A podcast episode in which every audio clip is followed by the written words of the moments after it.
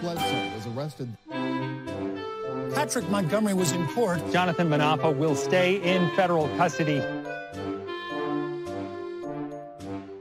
No, I don't take responsibility at all. Hey everyone, welcome to the show. So, 34 year old Pennsylvania resident Samuel Rodriguez filmed the chaos at the Capitol. He was heard repeatedly shouting at the mob, quote, hold that line. And Rodriguez was then seen in someone else's video scaling a Capitol wall to reach the West Terrace. He was seen in photos reaching down to help his friends once he reached the top of that wall. And sometime later, Rodriguez was seen illegally entering the Capitol through a broken window. This was next to the Senate wing doors. And this was just several minutes after the first breach, um, in which the mob broke the windows, they climbed into the building, and then kicked the doors open. But Rodriguez was only in the building for one minute. And then the police ordered him to leave, and he did so. So, following the Capitol attack, Rodriguez shared January 6 photos and news reports with his friends the photo of him reaching down to help his friends when he was scaling the wall had been published in the New York Times. So he sent a copy of that to a friend, and the friend expressed concern that, hey, you could be identified by this. But Rodriguez wrote back, quote, they'd have to investigate thousands. Guess what? so later his friend messaged to say, quote, I'm waiting for our pardon from Trump. And Rodriguez replied, quote, LOL, me too. Um, at some point, he must have realized that the pardon wasn't coming and maybe there was a, an issue because Rodriguez reached out. He actually contacted the FBI himself on January 22nd, and he said he wanted to clear his name. So he admitted to being inside the building for one minute, and he admitted to being on the Capitol grounds for about 17 minutes in total.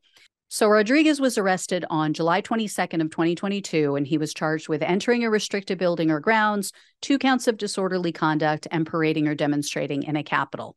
In November of 2022, Rodriguez pleaded guilty to the parading charge, and he was facing up to six months in jail, five years of probation, and 5000 in fines. However, the prosecutor requested only 30 days of home detention, three years of probation, 60 hours of community service, and 500 in restitution. Rodriguez has a bit of a criminal history, though. Um, so, eh, you know, he probably should have been recommended for more. Uh, it does sound like he's been given far too many chances over the years. At the age of only 13, he was hit with an assault charge.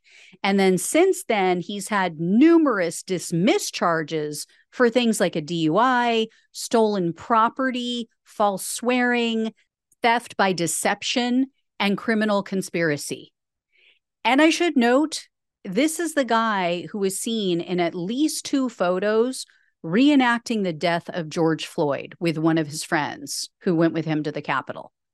So, you know, you just have to wonder how insecure do you have to be about your own brown skin and Hispanic name to mock the murder of another human being? I mean, are you really that desperate to be accepted by bigots? Anyway, there aren't any publicly available details about what took place at the sentencing hearing, but this guy got very lucky. Rodriguez's case was originally assigned to Judge Emmett Sullivan, who's one of the toughest January 6 judges. And he's been known to hand down sentences that exceed what the prosecutor requested. Well, in October of 2022, the court docket shows that this case was randomly reassigned to U.S. District Judge Jia Cobb. Cobb is the complete opposite. She is unbelievably weak. So, once again, she disappointed. I mean, the prosecutor already asked for basically nothing, you know, Netflix and chill for 30 days and some community service. Judge Cobb couldn't even manage that. She sentenced Rodriguez to only one year of probation and $500 in restitution. She needs to go. When you're handing down sentences that aren't even as strong as Trump appointed judges, something's up. This is where I differ from most of my fellow progressives. I'm sorry, I believe in deterrence, I believe in consequences. especially for someone like this who has been given chance after chance and he obviously doesn't appreciate it. So, this was absolute absurdity and she should be ashamed of herself. She needs to go. Horrible Biden appointed judge. It's totally weak and, and ineffective. So, anyway, guys, I will let you know if I hear any more. Thank you so much for watching and listening. Please like, share, and subscribe. Please donate if you can. Love you all. Take care, and I'll talk with you soon.